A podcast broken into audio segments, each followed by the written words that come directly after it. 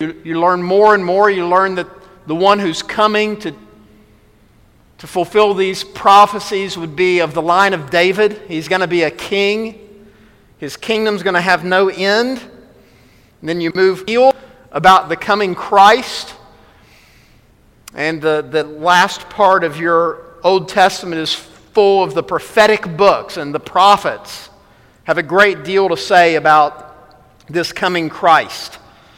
And Isaiah, more than any other prophet, says the most. He has the most specific details, and he has the most information about this one who would come, the Christ, who we know as Jesus. Isaiah, the early chapters up to about chapter thirty-five, like many of the prophets, the focus of his message is a message of judgment. The judgment of a just God coming upon his people and the world. God is bringing universal judgment, Isaiah relates. But yet in the message of the judgment of God coming upon people for their sins, because of their rejection of God's word, there are these bright spots of hope. And that's what we have tonight. Isaiah chapter nine, verses one through seven, is one of these bright spots in, in essentially what is an ocean of the revelation of God's wrath. What God is going to do for his people, what God is going to do for the nations. Isaiah chapter nine, it's really a hopeful message. Isaiah chapter nine here, beginning in verse one, a text written by Isaiah about six hundred years before the birth of Jesus Christ. Isaiah chapter nine, beginning in verse one, the scripture says, "But there will be no gloom for her who is in anguish. In the former time he brought into contempt the land of Zebulun and the land of Naphtali. But in the latter time, he has made glorious the way of the sea, the land beyond the Jordan, Galilee of the nations. The people who walked in darkness have seen a great light. Those who dwelt on the land of deep darkness, on them is light shone. You have multiplied the nation. You have increased its joy. They rejoice before you, as with joy at the harvest, as they are glad when they divide the spoil. For the yoke of his burden and the staff, for his shoulder and the rod of his oppressor, you have broken, as on the day of Midian.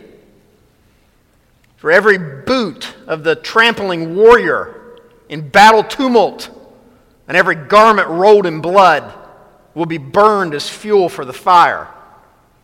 For unto us a child is born, to us a son is given, and the government shall be upon his shoulder.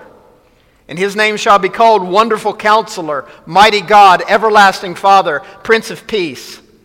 Of the increase of his government and of peace there will be no end. On the throne of David and over his kingdom, to establish it and to uphold it with justice and with righteousness from this time forth and forevermore. The zeal of the Lord of hosts will do this." The changes the sun brings is what we begin to focus on on verses one through five. That the sun comes into a place of darkness and distress. The sun is going to change this place of darkness and distress. Again, keep in mind the context of Isaiah, this message of judgment.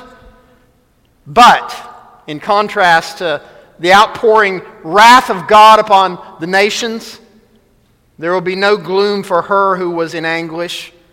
In the former time, he brought into contempt the land of Zebulun and the land of Naphtali. You remember when essentially Israel, Israel's kingdom divided? What a sad history of division and infighting.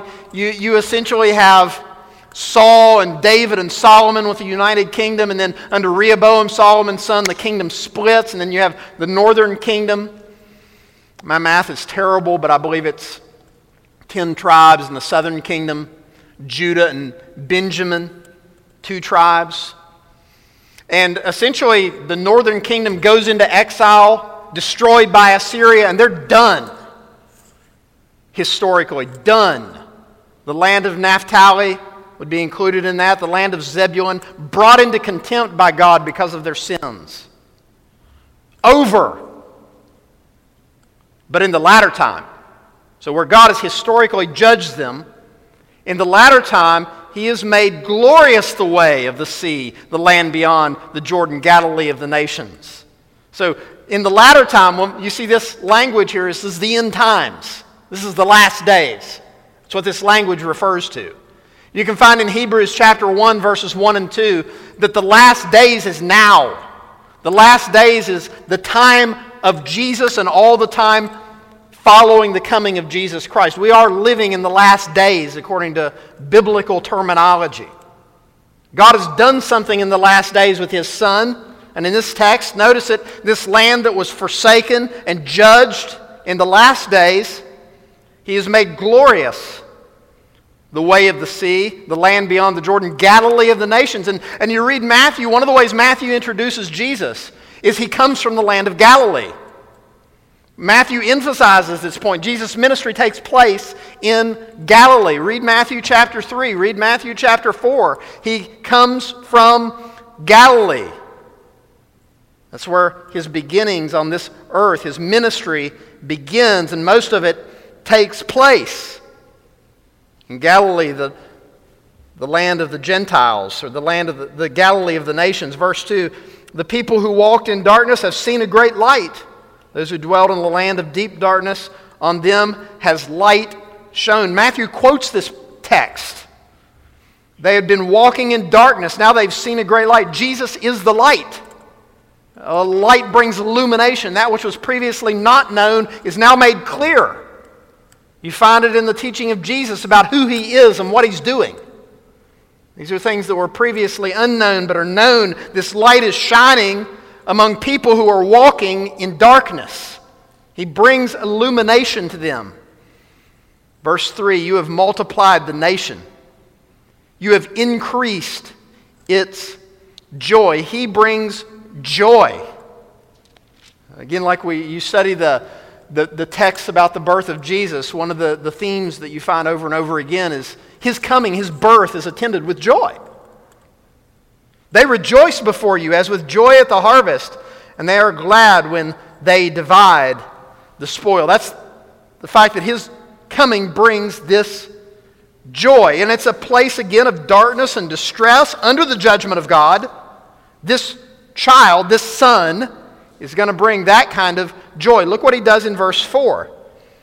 For the yoke of his burden and the staff of his shoulder, the rod of his oppressor, you have broken, as on the day of Midian. Look at this language, his burden, his oppressor. This son, this child comes and he removes the yoke. He takes the staff off the, sh- off the shoulder. He removes the rod of the oppressor. It's broken as on the day of Midian. Notice that's a comparison. This is poetic language, by the way. This is why some of this, you've got to be careful how far you push this language. It is poetry. It's poetry writing about the glory of Jesus Christ, this coming one. But you notice you pick up on some ideas you find in the New Testament. Burden. Burden. A yoke. A staff for the shoulder. Or the rod of the oppressor. These are broken. What is, what do we learn is the great burden that Jesus deals with on behalf of His people in the New Testament? It's the burden of sin. It's the burden of sin. In Romans six, we're described as slaves to sin. Slaves to sin, but what does Jesus do? This, this is an imagery here of captivity and enslavement. The rod of the oppressor, the staff of the shoulder. This is a taskmaster. What, this is one of the things the Jews failed to understand about the glory of Jesus Christ was the reality of His death for sin, which Isaiah incidentally makes clear. In Isaiah fifty-three, He bears our guilt, our transgressions. He carries them away. This idea of burden, this idea of the rod of the oppressor, this idea of captivity, we learn what we're captive to, and what Jesus deals with is our sin in the New Testament. I think that's what He's talking about here. And not only that, verse five, for the boot of the trampling warrior in battle tumult, And every garment rolled in blood will be burned as fuel for the fire. This the reality of war and death is a horrible thing.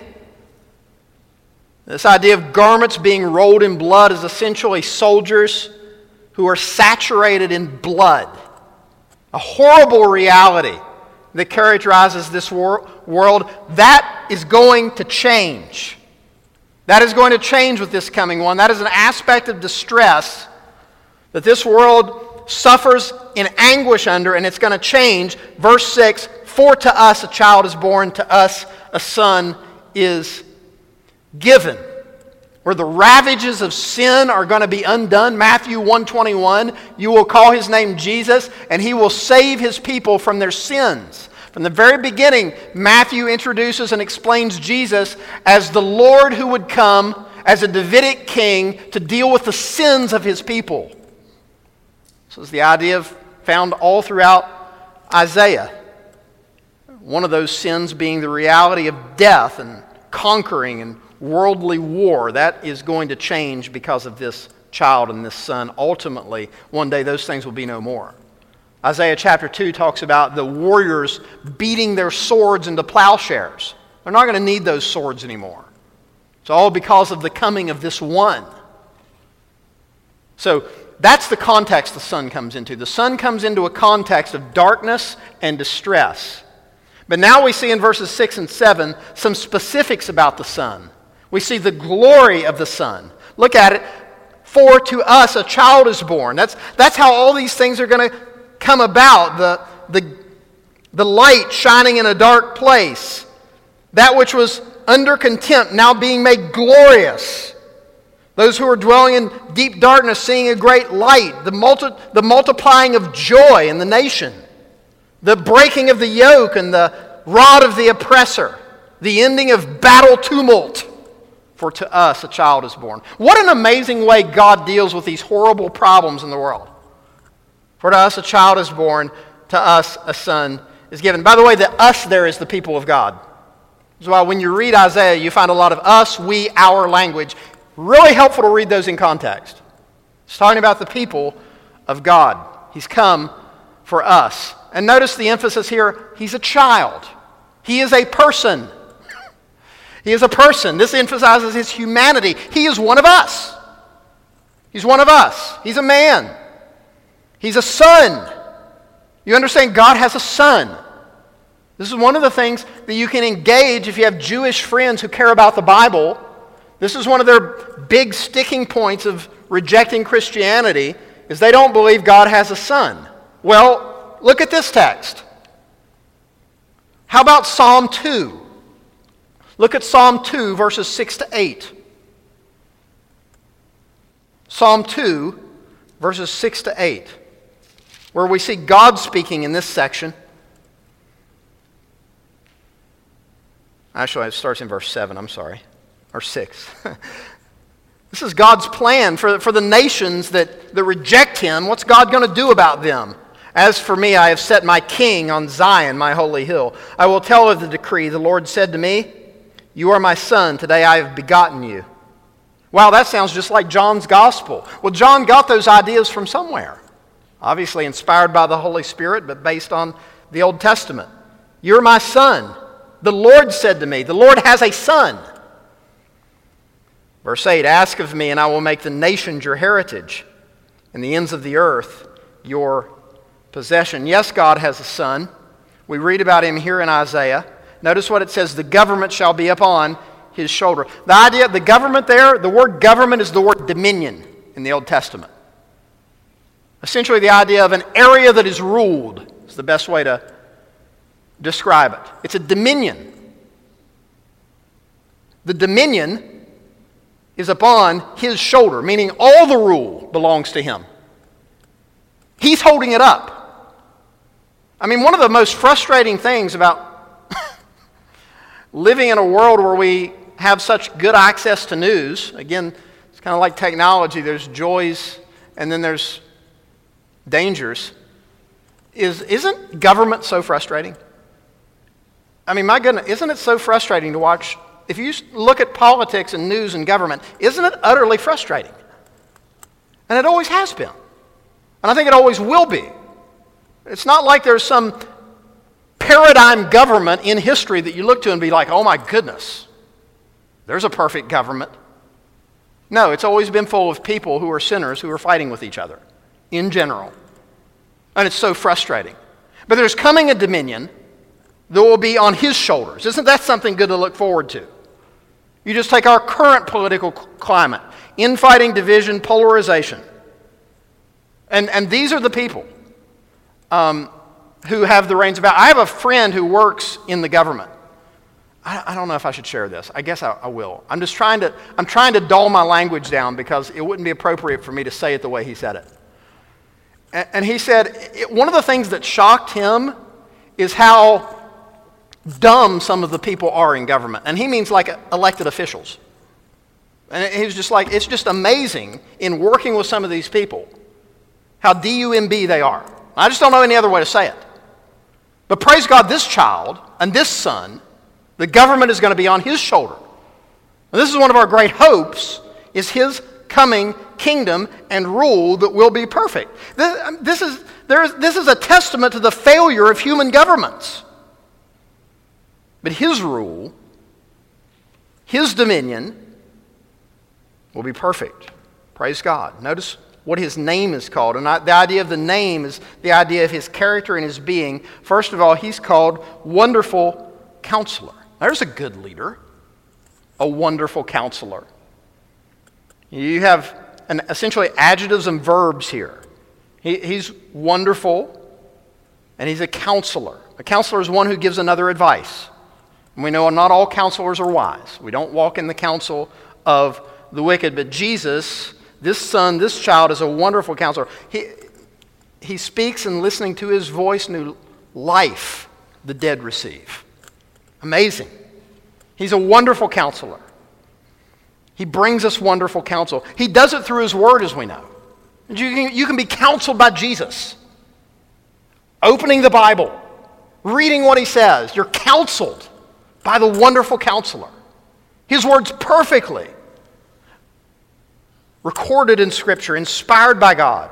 You receive the counsel of God. Even, even his enemies, the officers of the Pharisees in John seven, said, no one ever spoke like this man. Essentially, in John seven, they don't know what to do, do with Jesus. Some people want to arrest him. Some people want to exile him. Some people want to kill him. The Pharisees send their officers. They come back. They've done nothing, essentially, but just stand in awe. No one ever spoke like this man. Even his enemies recognize that. He is a wonderful counselor. More than that, and astoundingly, with clarity, he is mighty God. This child, this son, is mighty God. El Gabor.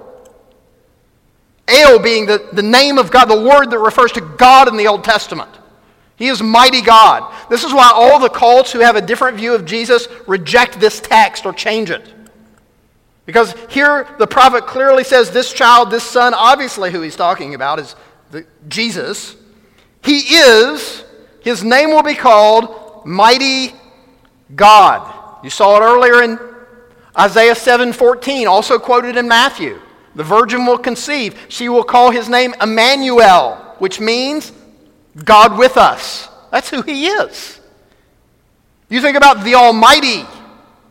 That's who this child is. He is the Almighty. Come to earth. John one one, in the beginning was the Word, and the Word was with God, and the Word was God, and the Word became flesh. God took on flesh. The mighty God of the Old Testament took on flesh. He is mighty God. He is everlasting Father. This one's a little more challenging, and what you've got to do when you study the Trinity and the, the reality of the person of God is look at all of Scripture.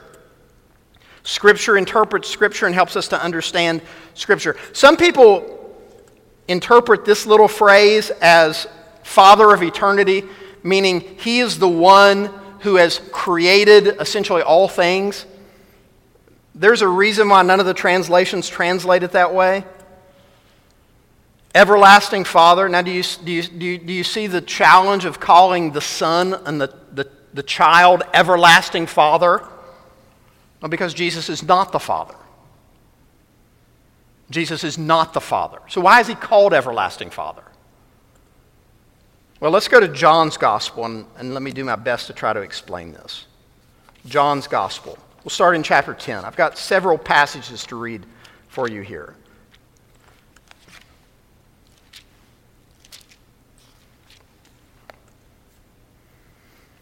Whenever you venture into discussions about the deity and the humanity of Christ, it, it's helpful not to go beyond what is written.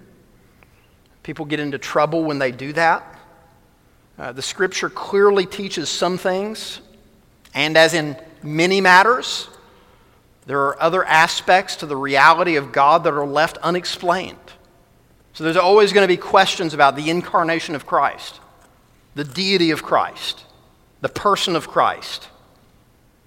One thing's for sure is Isaiah exalts his person and glorifies him. He is everlasting Father. John ten, John c- contains some of the most in-depth explanations from Jesus about his person. John ten, verses thirty to thirty-three. John ten, verses thirty to thirty-three. I and the Father are one. So Jesus, in a sense, speaks of himself and the Father as one. Verse thirty-one. Now, how do the look at how the Jews understand him. The Jews picked up stones again to stone him. Jesus answered them, I have shown you many good works from the Father. For which of them are you going to stone me? The Jews answered him, It is not for a good work that we are going to stone you, but for blasphemy, because you, being a man, make yourself God. So do you see how the Jews interpret Jesus? How they understand Jesus saying, I and the Father are one? They understand it as a claim of deity. They don't understand it as he is specifically saying he's the Father. They recognize he's claiming to be God. It's a claim of deity. Look at chapter fourteen. That's what I think Jesus, that's what I think Isaiah means when he says, this child, this son is everlasting Father. It's, it's like the statement, he is mighty God. It's a statement of his divinity. That's who the Father is. Look at John fourteen, verses nine and ten. More explanation to come. John fourteen, verses nine and ten. Jesus said to him, Have I been with you so long that you still do not know me? Philip, whoever has seen me has seen the Father. How can you say, Show us the Father? Do you not believe that I am in the Father and the Father is in me?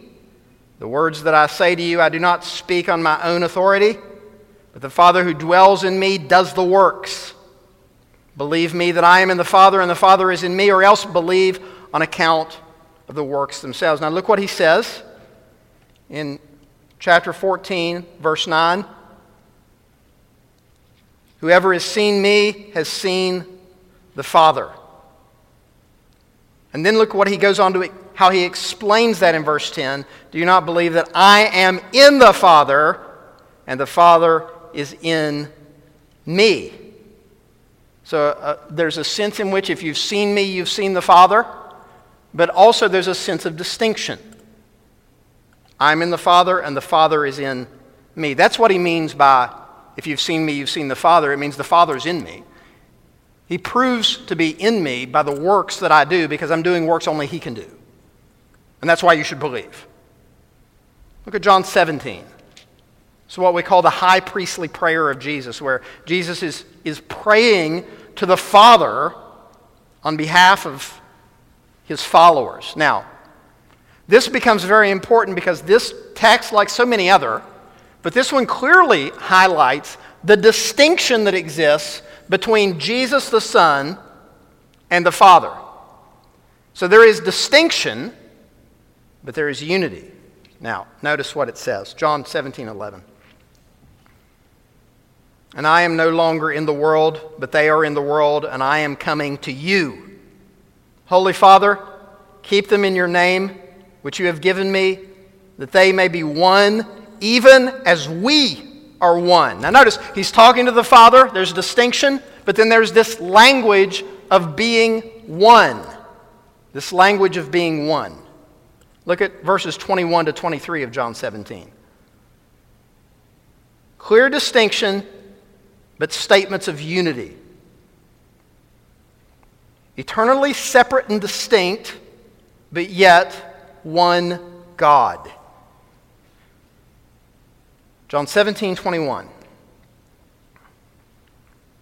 That they may all be one, just as you, Father, are in me, and I in you, that they also may be in us, so that the world may believe that you have sent me. Now look what he's praying here for his people, that they may all be one. It doesn't mean there's not going to be distinction among them.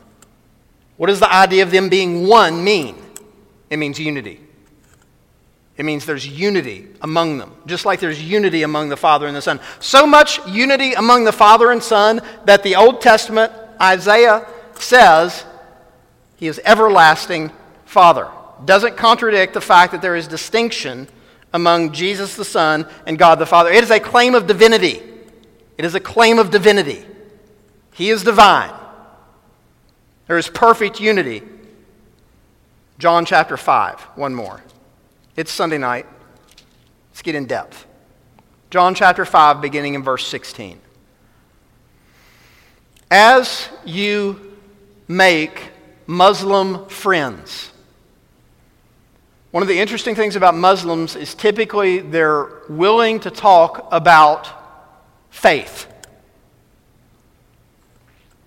This is a text that you can take Muslim friends to to show them the identity of Jesus and to show them how insufficient their definition and understanding of Jesus is. They believe Jesus to just be a prophet and the son of Mary. They do not believe him to be God of very God, one with the Father, the Father in him and he in the Father. John chapter five, Jesus deals with this issue. Uh, essentially, there's been a healing on a Sabbath, and that this, this Sabbath controversy comes up. And look at what Jesus says in John five sixteen. And this was why the Jews were persecuting Jesus, because he was doing these things on the Sabbath. But Jesus answered them, my Father is working until now, and I am working. Now, one thing here he's doing is he's pulling in and relying on some Jewish theology of the fact that the Father still works on the Sabbath. Understanding the sovereignty of God, you have to believe that God is still upholding all things by the word of his power, even on the Sabbath. God is at work on the Sabbath, and here the Son is essentially saying, as the Father is working, I'm working. Meaning he's higher than the Sabbath law. The Sabbath requirement does not apply to him. Why? Because he's God. Because he's God. And that's exactly how the Jews understand it. Look at it in the next verse. John five and eighteen. This was why the Jews were seeking all the more to kill him. Because not only was he breaking the Sabbath, but he was even calling God his own Father, making himself equal with God. It's equality with God, it's divinity, it's a claim of divinity that is the issue. Now look what Jesus goes on to say in verse nineteen. This really continues through the whole chapter. We're just going to go to verse twenty-four. Verse nineteen. So Jesus said to them, truly, truly, I say to you, the Son can do nothing of his own accord. And that's really not a good translation. There's not a good way to translate this into, into English. Essentially, the Son is saying, the Son can do nothing of himself, in and of himself. There's such unity between the Father and Son. The Son can do nothing of his own accord, but only what he sees the Father doing, for whatever the Father does, that the Son does likewise. So notice distinction.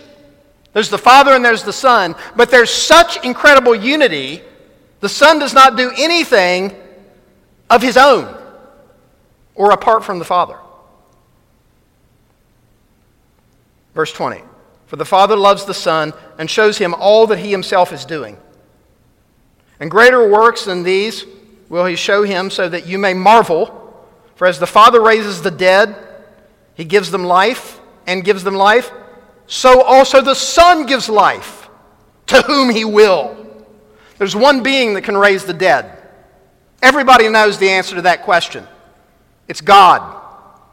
And look at what the Father gives the Son. The Son gives life. He's not just a teacher. He's not just a prophet. He's not just the Son of Mary. He gives life in the way God gives life. And notice his sovereignty. He dispenses it to whom he will. This is a discretion that only God can exercise. It's not within the realm or capability of a mere man. Verse twenty-two, for the Father judges no one, but has given all judgment to the Son. This is, you can, all through here you can interact with Muslims. But Muslims recognize and clearly believe there's one judge, and that's God. And look at what the Son here is teaching. The Son is teaching, notice it. All judgment is given to the Son. Notice that given. It's given over by, by the Father to the Son. Purpose, verse twenty-three, that all may honor the Son. There's something you only do for divine beings. Pay homage to them in this way. Just, just as they honor the Father. Just as God the Father is honored, the Son is to be honored. Co-equal. And this is why the Muslim view of God and the Mormon view of Jesus and the Mormon, the Jehovah's Witness view of Jesus are all terribly ins- insufficient and insignificant. As the Father is honored, so the Son is to be honored. Whoever does not honor the Son does not honor the Father who sent him. There's a good message for the Jews. Just because you believe in the same God, you don't honor the Son, you don't honor him. Verse twenty-four, truly, truly, I say to you, whoever hears my word and believes him who sent me has eternal life. He does not come into judgment, but is passed from death to life. One more example of this fact that there's unity in distinction. There's unity in purpose. There's unity in being. All the being that makes the Father God, the Son also is God. But there's distinction in person. There's a Father and a Son and a Holy Spirit. There's a distinction in person, and there's a distinction in role. One of the, the things you can see in the New Testament is texts, scriptures in the Old Testament that refer to the God of the Old Testament, the Almighty, are applied to Jesus in the New Testament. There's many of these. In fact, there is a mountain of evidence in your New Testament that Jesus is divine. I'm just going to give you one example of this. Joel two thirty-two. Joel two thirty-two.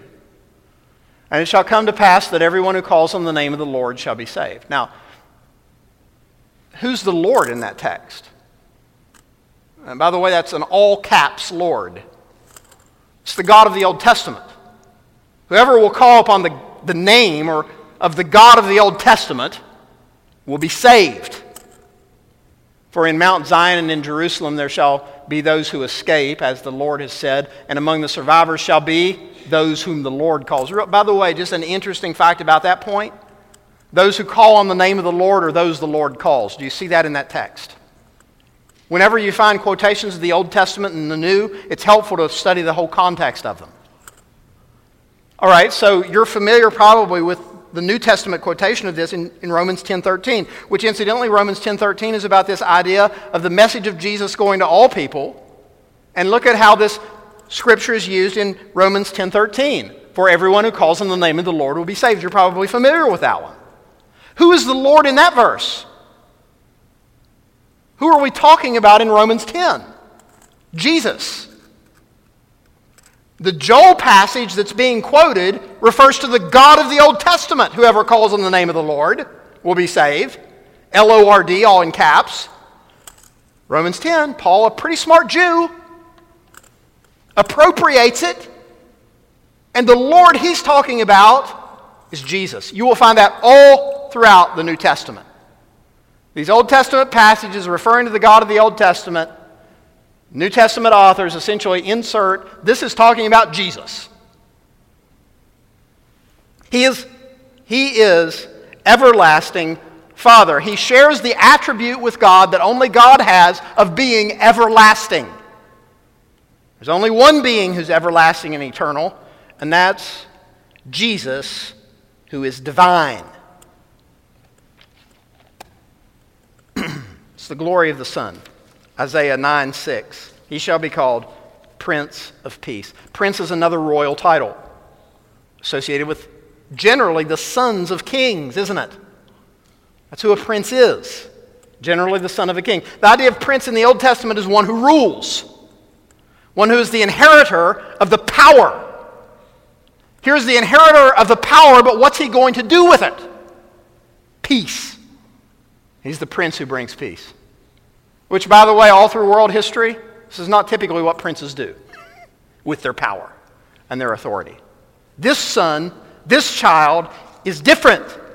He is glorious, and we see now the glory of his kingdom. So we see his context, that the sun comes into a context of darkness and distress. We see the glory of the Son in his name and his character. We now see the glory of the Son's kingdom in verse seven, of the increase of his government and of peace there will be no end. Look at it. It's the increase of his government. His government here is, again, mentioned, his dominion. The increase of it, I think, speaks to its size, its expanse. Its expanse, the, you think of the parables of the kingdom, the comparisons, the analogies of the kingdom in the New Testament. The kingdom of heaven is like a mustard seed. It starts out really tiny, but it grows to be this massive bush, and all kinds of birds come and find a home in that massive bush that just started out so small. It's an, it's an increasing government. By the way, whenever the Old Testament was translated into Greek, the word they used here for increase is the word megale, large, megos, huge. That's what his government is like. And not only, not only is it powerful, it's peaceful. It's, it's the increase, the size of his government and of his peace. Not only is it powerful and peaceful, it's everlasting. There will be no end to it. This is one of the reasons it's so different and so unlike other worldly governments and dominions. World governments come and go. They're like dust in the scales. That's what the nations are like. They're like a drop in a bucket. Don't be too impressed by these big geographical powers. They're a drop in the bucket. His kingdom's eternal. Not only that, it's Davidic. On the throne of David and over his kingdom to establish it and to uphold it. It's David's kingdom he rules, an eternal kingdom now under his, the Son. He's going to establish this kingdom and he's going to uphold it.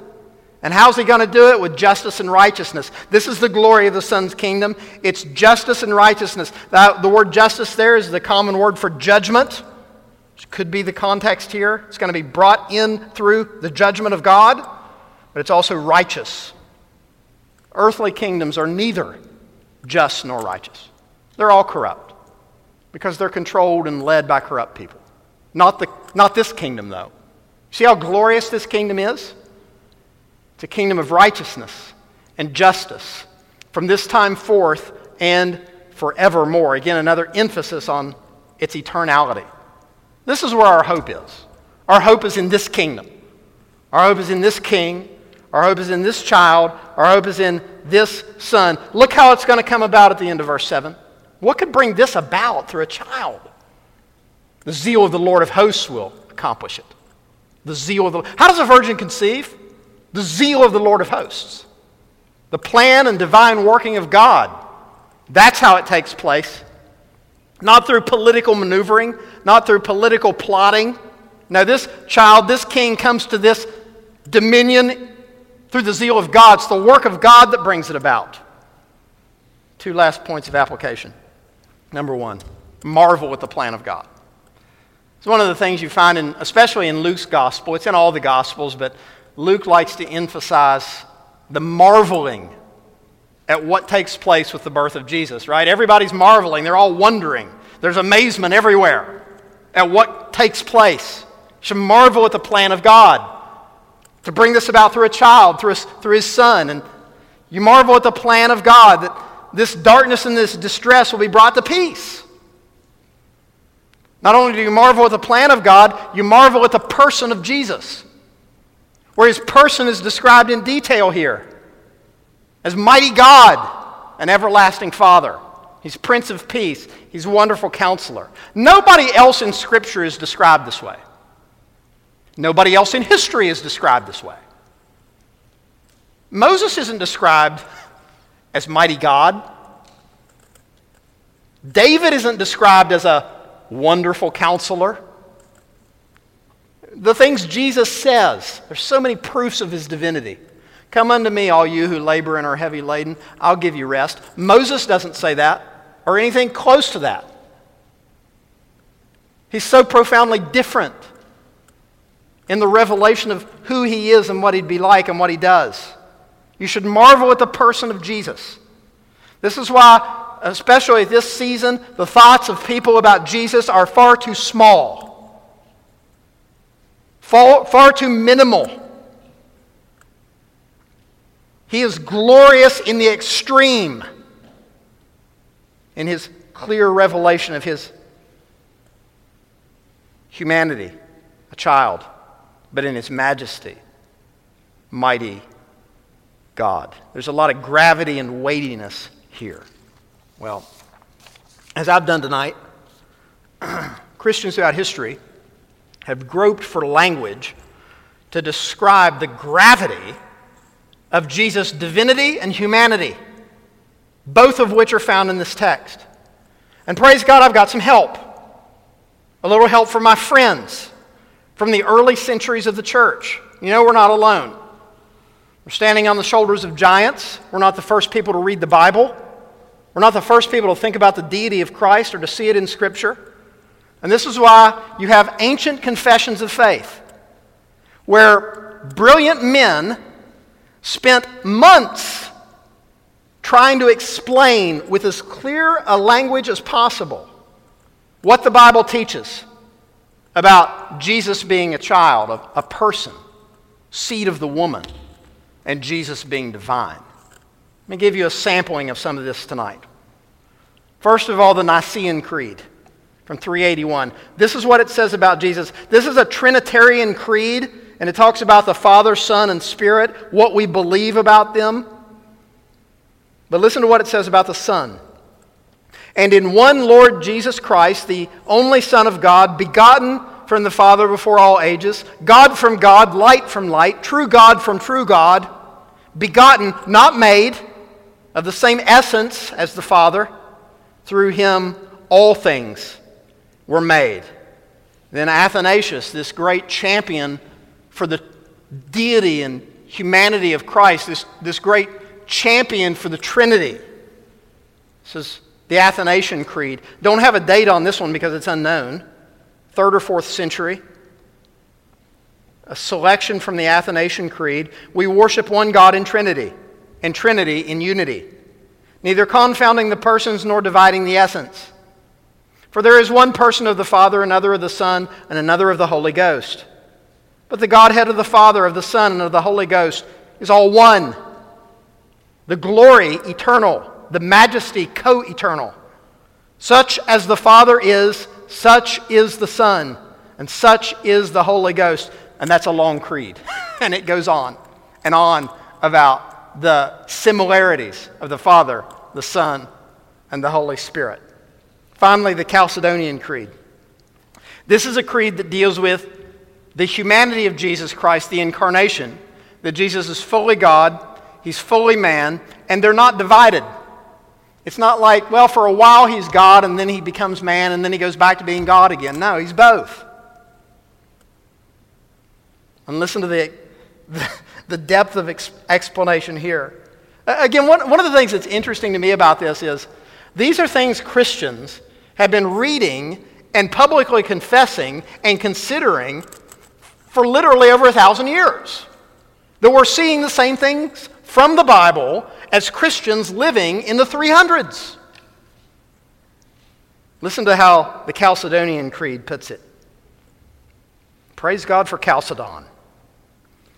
Therefore, following the Holy Fathers, who all with one accord teach men to acknowledge one and the same Son, our Lord Jesus Christ, at once completing Godhead and completing manhood, truly God and truly man, consisting also of a reasonable soul and body, of one substance with the Father as regards his Godhead, and at the same time of one substance with us as regards his manhood, like us in all respects, apart from sin.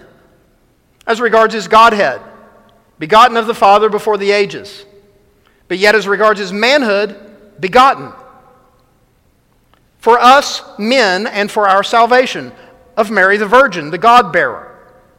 One and the same Christ, Son, Lord, only begotten, recognized in two natures, without confusion, without change, without division, without separation, the distinction of natures being in no way annulled by the union, but rather the characteristics of each nature being preserved and coming together to form one person and substance, I'm sorry, one person and subsistence, not as parted or separated into two persons, but one and the same Son and only begotten God, the Word, Lord Jesus Christ, even as the prophets from earliest times spoke of him, and our Lord Jesus Christ himself taught us, and the creed of the fathers is handed down to us. Let's pray together. God, I just pray that we would recognize your majesty and glory and weightiness revealed in your word, your good work, God, to come in the latter days, sending your Son to bring light to those who are dwelling in darkness, joy, freedom from oppression and captivity to sin, and an end of wars as we know them. The one who is Prince of Peace and mighty God, everlasting Father, wonderful Counselor, whose dominion has no end. It's eternal, it's righteous, it's just. The Davidic King of kings and Lord of lords. In him, all the promises of God find their yes. There's none like him. Help us to marvel, God, at the revelation of your work, Lord. First of all, the zeal of the Lord of hosts accomplishes this. Marvel at your work that you sent him in the form of a servant, a child, your Son, and to marvel at who he is and what he did and what he said. God, we'd recognize that there's no man who speaks like this. He is God of very God, and help us to worship him rightly.